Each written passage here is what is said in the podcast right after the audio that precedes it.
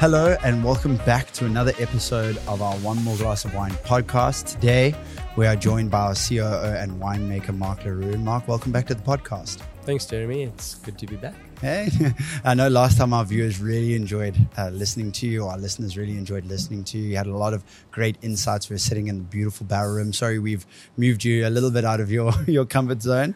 Um, but this new setup, I think it's stunning. We're getting really good clarity. Um, and I think the people really want to be able to hear exactly what you're saying. Oh, well, it's always nice to share something, what, what we do behind the scenes. A lot of people miss what we do behind the scenes. And Uh, for venue, actually sitting here is not a bad thing, because this is actually where our product ends. So it is also an exciting part of the journey.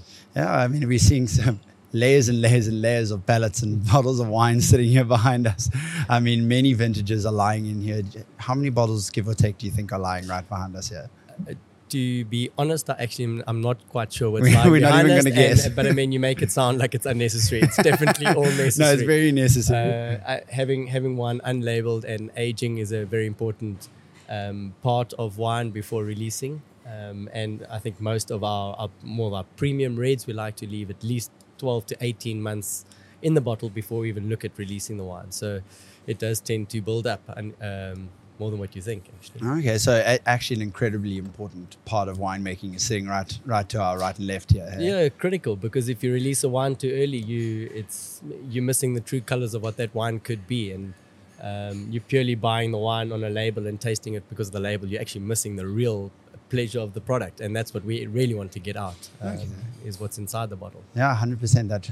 Still earmark of quality. I love that, that we're sitting there with that. Speaking of quality and speaking of wines and our amazing wines, we've got an impeccable wine to drink today. This is something really special, hey? The Jem twenty fourteen vintage. I'm glad you're excited. Um, it's always it's always fascinating to to open a bottle of Jem and always explain the story and, and taste it and just, you know, always try and break it break it open and sort of try and explain what we what we do, why we blend it, what's important for the Jem. Um, because I think we ourselves are always trying to discover what we want to get out of the Jem, how we want to create it. It continually redefines itself.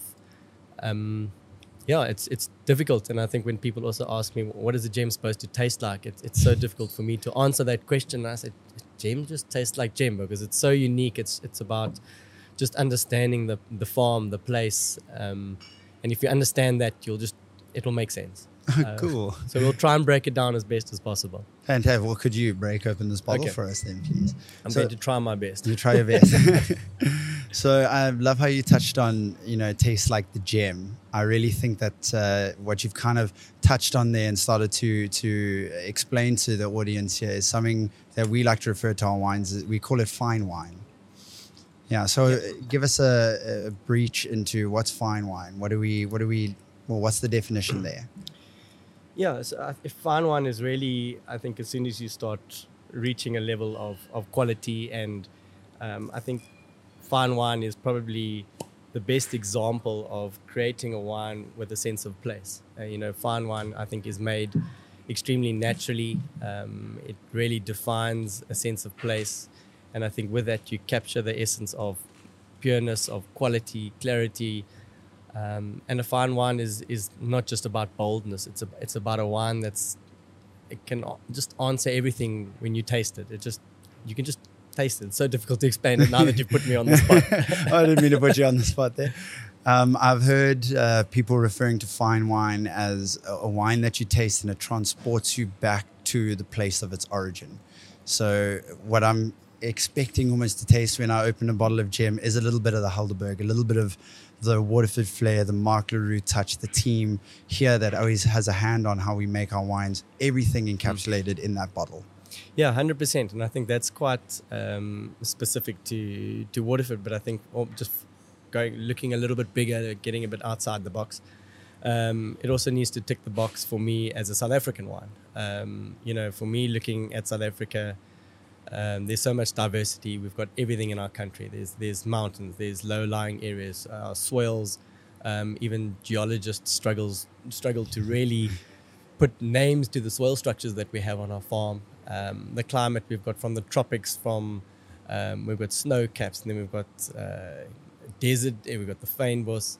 So I think for me, uh, the first sense of South African in a wine is it's a blend. It's a blend of multiple varietals. It's got diversity within it. And I think when you taste the Jem, you don't pick any one thing out immediately. It doesn't just stand out as an incredible fine wine Cabernet. It actually, it, you can taste there's Cabernet, but it doesn't really jump out the glass. You can taste the other things going on there.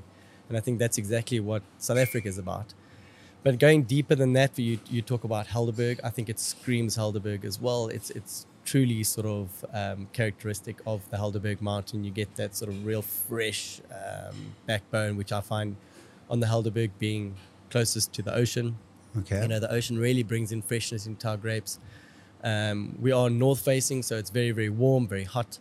Um, so you, you get sort of the most amount of richness and ripeness out of that as well. So you're getting intensity, um, you're getting those deep, rich tannins, you're getting ripeness. Um, but all, because this also starts early on in the season, we also generally pick quite early. So we, we don't tend to get very high alcohol levels. So so it's a dynamic of getting a cool wine with good freshness, a lot of intensity and rich, richness, but we don't get the alcohol because we're picking before the real heat. So so that you're all getting from our sense of place on, on the Helderberg from Waterford. Um, earthiness is a very strong characteristic on the Helderberg, that strong sort of graphite, the stony um, feel that you get in our wines. We're not fruit bombs. We don't have um, excessive clay in our soil. There's some clay, but not excessive clay. So, yeah. Okay. I've answered some of the questions. Yeah, well, well, no, well, no, I just think it's so interesting how everything has an incredibly profound effect on how the wine actually comes out and how our place is such an important part on that. So I just want to talk a little bit about harvest and how we actually build up towards growing the quality grapes. I mean, you can't make great wine without growing great, great grapes. Mm. So how do we start our season? When does season start? Let's walk through the whole harvest kind of timeline. Yeah, so so vineyards... You know, I think a lot of people think um, a harvest is uh, sort of considered in one year, one vintage, and vineyards actually work in at least a, a three-year cycle. So what's happening this year is actually going to affect the two thousand twenty-six vintage. Um, so we don't really understand that until until you think back and you realize, gee, three years ago was serious drought. That's why we've got a very low crop this year, maybe. Just as an example, I'm just saying. Oh, interesting. There. Okay. So there are three years of of. of a bud that's busy growing. So the, what I'm saying is the bud that's going to shoot the vine that gives the grapes for twenty twenty-six is already being established this year. Um, wow. So so it's actually, we're already creating those vintages ahead of time. So we need to consider that. So if we have, let's say, fires or, or anything, that's going to affect next year's harvest and the year after. But obviously the the current vintage is the most influential. So David outside um, in the vineyards would start sort of pruning, looking at end of July, August uh, at pruning. And this is really the, the start of harvest. Um, I could even take it a little bit further back, actually. So from from the end of the previous vintage, as soon as you harvest the previous vintage's grapes, it's very important to actually build a reserve for your next harvest. So as soon as you've picked your grapes, you want to get your vines almost growing again, get those leaves active so that they can start photosynthesizing and generating reserves for the roots before going into winter. Because as soon as it gets too cold, then you're not generating any roots. Because when your vines start budding after pruning, there needs to be energy, and the energy can only come from the roots because you don't have leaves to generate growth. Okay, I see. So wow, it's got such a roll-on effect. You actually have to be so attentive. It's, it's not just right now. It's yeah. about years and years, and that's why, you know, vineyards are really, it's it's consistency. It's what you do on a day-to-day basis. It's no one action that's going to make you an incredible wine. It's about every day's dedication, every day, every consistency year. and um, looking after everything. Yes. Yeah, So the, the actual year, it's it's eight months of what you're doing in the vineyards. Um, so it stretches it out a lot in the vineyards. Things happen a little bit quicker in the cellar because fermentation's a lot quicker and things move a lot faster. So um, that's why our hours are a lot longer for about three, four months of the year. Yeah, yeah, I've seen you guys work really, really hard burning the midnight oil as well. Um, and when we're now growing, the grapes are growing, um, we're actually looking at, what, end of December, coming into January. Are you already looking at certain blocks, certain vineyards, certain varietals and going, oh, we're going to put that in this vintage coming up with the Jem? You've already looked at the more the previous winter, how the mm. summer is shaping up. You already kind of have an idea of what's going on? Yeah, I, th- I think that's always sitting on the back of your mind of how we're going to how we're going to attack this year's blend, because um, I suppose I have a methodical process of, of blending, but I mean, it, the result's always different. So anyone's got an equal chance every year. And and it's relatively blind, so I'm not, I'm not very favorite, or I'm not favoriting any one vineyard. So December is a very good uh, point of judgment, in a sense that your your vineyards are almost fully grown, in the sense of the length of your shoots. You you stop growing um, vegetatively, so basically your leaves and things stop growing, and actually the concentration starts moving towards the bunches. So you get an understanding of density of your canopy, how healthy your canopy is. Um, Also, by then, your bunches are pretty well formed and you can see the size of the berries. Um, nothing much changes from then onwards. So you get a very good estimation of crop size, how much you're carrying, what it looks what it looks like. Um, so already, you know, so okay. Looking at this year's vintage, Cabernet Franc from the beginning was just looking amazing, amazing. And uh, in the cellar currently, the, the Cab Franc's almost finished uh, with fermentation, and it is positively very good. So, okay. Have you seen Cabernet Franc looking this good uh, in previous years? I, I'm really trying. I don't think I've ever seen it look this good, to be oh, really wow. honest. I, that's I think really probably exciting. In fourteen years, this must be the best. Oh, wow. That's um, really exciting. I'm not quite sure how attention, how much attention I was paying my first two years of what the Cab Franc looked like. But I mean, let's call it twelve years. It's okay. Definitely looking the best. Yeah. Okay. Fantastic. So let's talk about this current, well, this vintage here we're on, mm-hmm. twenty fourteen, drinking in this glass. Obviously, Cabernet is its backbone. We always sit with Cabernet as the backbone of the Jem. And then we, mm-hmm. what I've heard you say, we layer other varietals on there. So talk us through the, the backbone and the layering process. Yeah, so looking looking at the Jem, the idea is, if even if we if we look at the, the label, it's it's really a simple photograph of the entrance of our winery with the vineyards in the background. And I think when you talk about fine wine being a sense of place, the label sh- sort of shouts out, this is a wine from this building and these vineyards behind me. So when you say we want it to be Cabernet and then layered, it's It's not because we wanted that. It's because what we felt, the building and the vineyards behind it actually chose that blend. So oh, wow. our, our vineyards are by far um, preferred to Cabernet Sauvignon. Our soils are just suited to Cabernet Sauvignon. So that has formed the backbone of what the Jem is. Um, and because we understand that and because we know that, that that's our leading varietal that we pick. And then from there, to create the, the Jem, you know, a fine wine needs to be fine in every essence, from uh, balance and flavor and fruit and spice. It needs to all just make sense. It just needs to fall into place. So by building that, I always feel, you know, if I create the best possible wine with the components I have in front of me from this farm, we're going to naturally make an incredible fine wine from these properties, and we will naturally get a blend of seven, eight, nine varietals. So wow. I'm I'm never pushing to get eight or nine varietals. It just, that's what it takes. Just lands up just, becoming that. Yeah, that's what it takes to create that, to fill all those blocks to get the fine wine in it. Uh, okay. So Cabernet is where I start. I form the base. It's the most important blend. Um, even though it's just one varietal, it's still sort of a blend and a sort of a put together. And then from there, it's filling in those those gaps. And so we're taking it from a, a, a super premium wine into a fine wine class. And, and that's what we're creating. That's incredible. That is in, incredible. So it, does vintage... specific, obviously, I mean, some years are warmer, some years are colder. How does that affect what you're going to put into the Jem?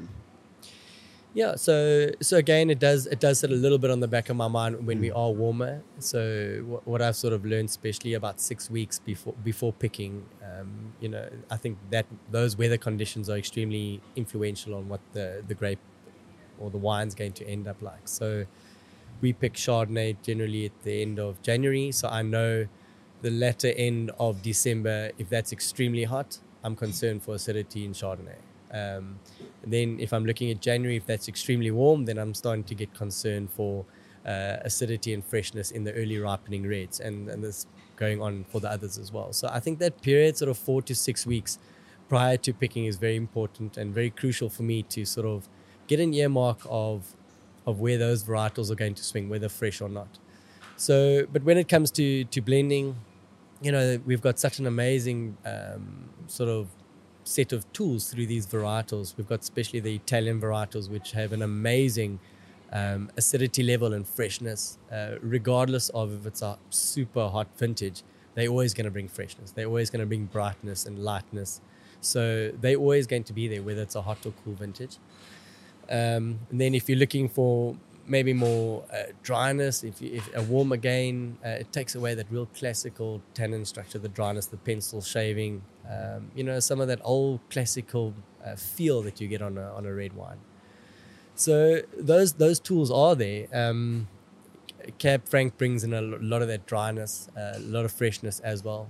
Um, so Cabernet doesn't always like to get too much heat. So the tools are there. The tools, the tools are, there, are there, and you can use them. And and again, it's just looking at the tools in front of you and creating a wine um, that it just is a fine wine. So. Oh, fantastic. So what I'm hearing is there's going to be a decent percentage of Cabernet Franc in the twenty-three vintage of the Jem. I think so. Well, listen, when when one single varietal really stands out as a completeness, um, that alone generally builds up its percentage in the blend, because it's not just adding um, its necessity to the blend, it's also adding so much purity and power because it's just such a good wine. Um, so if Cab Franc's really good, I tend to find it does push it up by another four or five percent than what I would have normally used it, or... Um, you know, Shiraz is really good. It goes up by about four or five percent. You know, if another varietal maybe not as performing, it comes down. So that okay. works itself out a little bit. It's a very fluid kind of winemaking ideal. Very fair. Okay, well, let's actually talk about what's in the glass. What are we tasting? What are we smelling? How does the structure of the wine? What are you What are you noting here most? Yeah, so this this is the two thousand fourteen that you've you've pulled out for us to to taste. Uh, what I remember from, from twenty fourteen, just going back to a lot of what we've been talking mm. about now, it, it was a relatively warm vintage, um, but I mean a, a really good wet winter before. So vineyards were extremely happy.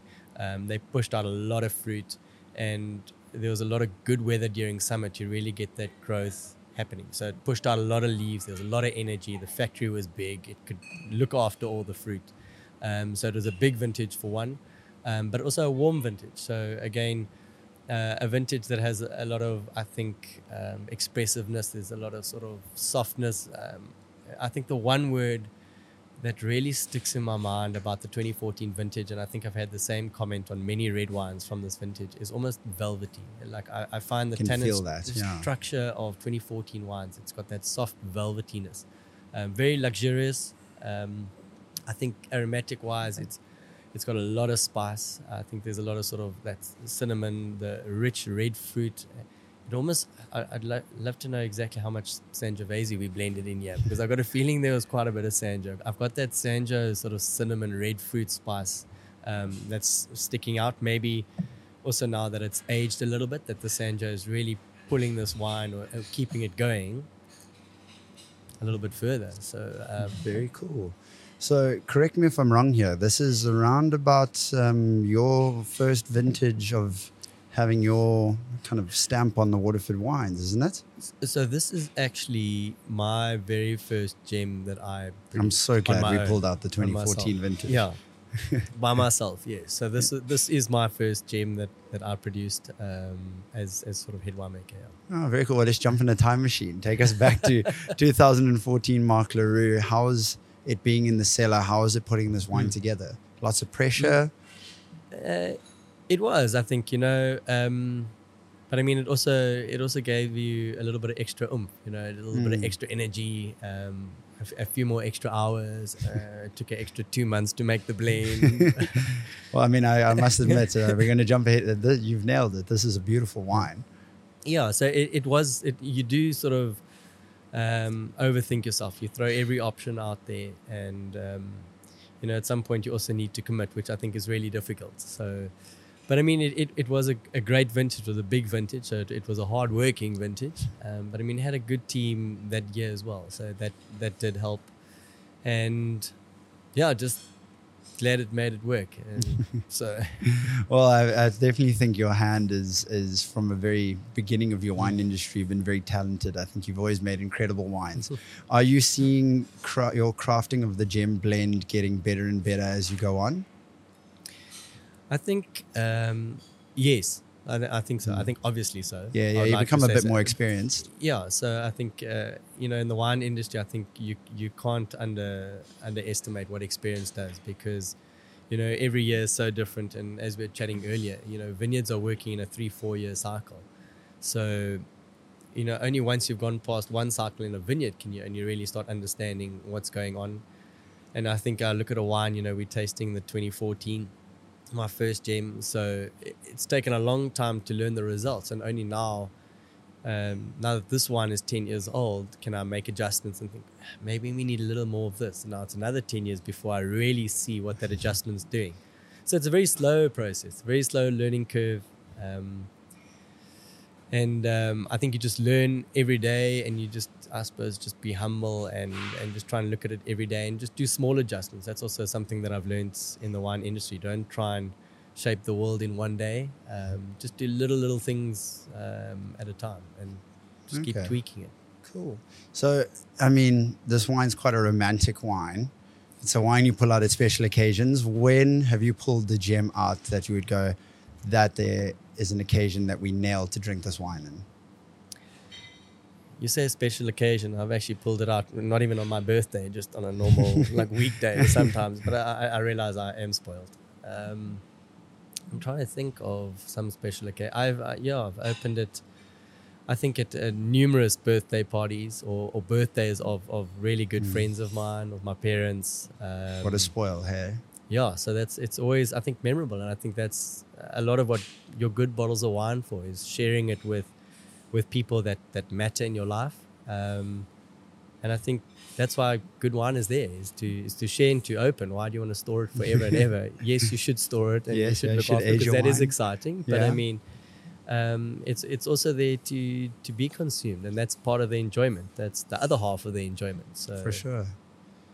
I'll think of another one just now. No, that's cool. Well, I got, I got one more question for you, Mark. Um, if you could drink a bottle of Jem with anyone in history, who would you pull this bottle of Jem out for? Anyone. Anyone whatsoever. A winemaker that you're going, that's the guy I'd love to sit down and have a glass of wine with, a sports person, an artist, anyone. Who could you pull this bottle of Jem out for? Um... Jeepers, now I'm trying to think. Um, yeah, I'd, I suppose it would be just just fun to open it with maybe a, a really famous sports star or uh, a president or like what. But sure. I think I think um, probably being a little bit more selfish, I would look at someone that's maybe really been an icon in the in the wine industry, because I'd ask them for comments. Um, oh, for sure. What do you think of the wine? Yeah, that's more what I'd be wanting to get oh, out of okay. them, um, and sort of learn from them. And, you know, uh, yeah, I can't think of the names right now, but I mean, I suppose, uh, you know. Um, um, well, I mean, I, I love how you say you'd, you'd want to drink it with someone who could almost critique mm. your work. Um, I think it shows yeah. that you're always trying to get better. You're always trying to improve. That's really, really, that a, that's amazing. Well, it's awesome to improve, but it's also nice to hear what, what other people in the world, it, they're making fine wines in their country. Um, old guy that makes Tignanella, I can't think of his name now, but anyway.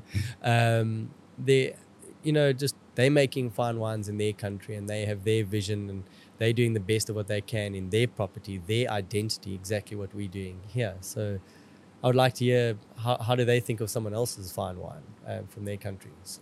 For sure, that's incredible. Mark, so tell us, what's your favorite part about harvest season? Harvest season? Um, to be really honest, it's actually just before harvest starts. Um, it's almost December holidays. So okay, before uh, the storm. Everyone's gone, and I like to hang around the cellar, around the vineyards. So it's actually generally walking around the vineyards with family and sort of trying to suss out where the vintage is going, what are we looking like, who are we going to pick first, who's going to be picked last. Um, so it's more like a, a casual, relaxed time of walking through the cellar, because uh, the vineyard. Because once once harvest starts, the walking through the vineyards becomes very quick, very right. rushed. And um, yeah, so I think that's a very nice, relaxed time of the harvest season. Cool. So teamwork is obviously incredibly important in anything that you're doing. How important is your team working together in the cellar, and how does that translate to how these grapes work together, these varietals work together as a team in the Jem? Yeah, I think it's extremely important, because uh, no one person can make all the wine by himself. So it's it's definitely a collaborative uh, one person needs to hold that one side of the hose, the other guy needs to be on the other side holding the tank, the one needs to be on the top of the tank. So it's the collective together that that makes the wine work. And I think uh, this also relates to the blend and the varietals. You know, it's everyone complementing each other. Um, and I suppose there, there is a bit of a hierarchiness. Um, you've got uh, sort of different levels. Um, you've got people that have been in the cellar for ten years, and then you've got your interns that have literally just walked in. But I mean, we're all equally important. We all have uh, a role to play, and at the end of the day, we, we're making incredible fine wine, and we're all important. Alrighty, so the Jem is a collectible. It is a collector's item. How do you recommend people store it? How do you? Why would? Why should people collect this wine? Yeah, so the Jem, I think, is it's an iconic wine. It's it's the first of its kind to be a blend of eight different varietals. Um, and not just uh, locally in, in South Africa, but I mean internationally as well. Taking this wine overseas, abroad, to, to the States, to Europe, um, we are blending varietals that no other country in the world even thought of doing. So the uniqueness alone is is something worth um, storing and showcasing, and, and just having it in your cellar to, you know, to showcase to people of something that's incredibly unique that's coming from South Africa. I think another point is South Africa's, I think, turning out some really, really uh, top quality wines at the moment. And, and uh, I would like to say that the, the Jem is definitely in the top list of, of showcasing South African fine wine. So. You've gotten an incredible assistant, Jamie. What's mm-hmm. it like working alongside with her? Uh, she keeps me sane. Um, she keeps I, you sane? I can be incredibly difficult, um, and I think she can also be. So I think uh, we help each other not to be so stubborn, um, especially with everyone else we work with. Um, she's incredible, and um, she's actually just become a mother a few months ago. Uh, so she's been away from the cellar for, for about four or five months, but rolled in January just before harvest, and steamrolled as if she hasn't left. So it's oh, it's been amazing. Incredible. She's come out firing, and I, I was semi-prepping for uh, a half-day job that she wanted. But I mean, she's really come out, and she's enthusiastic, and it's almost like she's reborn and, and wants to really get stuck in. Um, so it's been great. She's super hardworking, um, dedicated. She's she's really wants to get things accurate and right. And I think we we complement each other and help each other out Uh, tremendously, which is which is great working with her. I think that's it's so mm. important to mm. work so well with someone who works so in line with what you're doing, someone you can trust and everything like that. I mean, I saw her the other day jumping into a tank to shovel it out. I think that's incredible. She doesn't mind getting mm. her hands and feet dirty. Hey? Yeah, and you don't even have to ask her. She's already halfway in before you're trying to find someone who's going in. So so sometimes we have to fight you know, who's going to get in first. So, oh, um, that is so cool. Because I also enjoy doing it, but I... So. Sometimes she's just in first. True. Yeah, no, she's great. Um, I can't ask for anyone better to to sort of help me out. Well, Mark, thank you for the chat. Thank you for joining us on the podcast again. I'm so glad that we got to open up this wine and also your first vintage, and to be able to drink this particular vintage on the podcast with you. So thank you for joining us. Thanks, Jeremy. It was yeah, nice sharing it yeah. with you. Thank you for coming.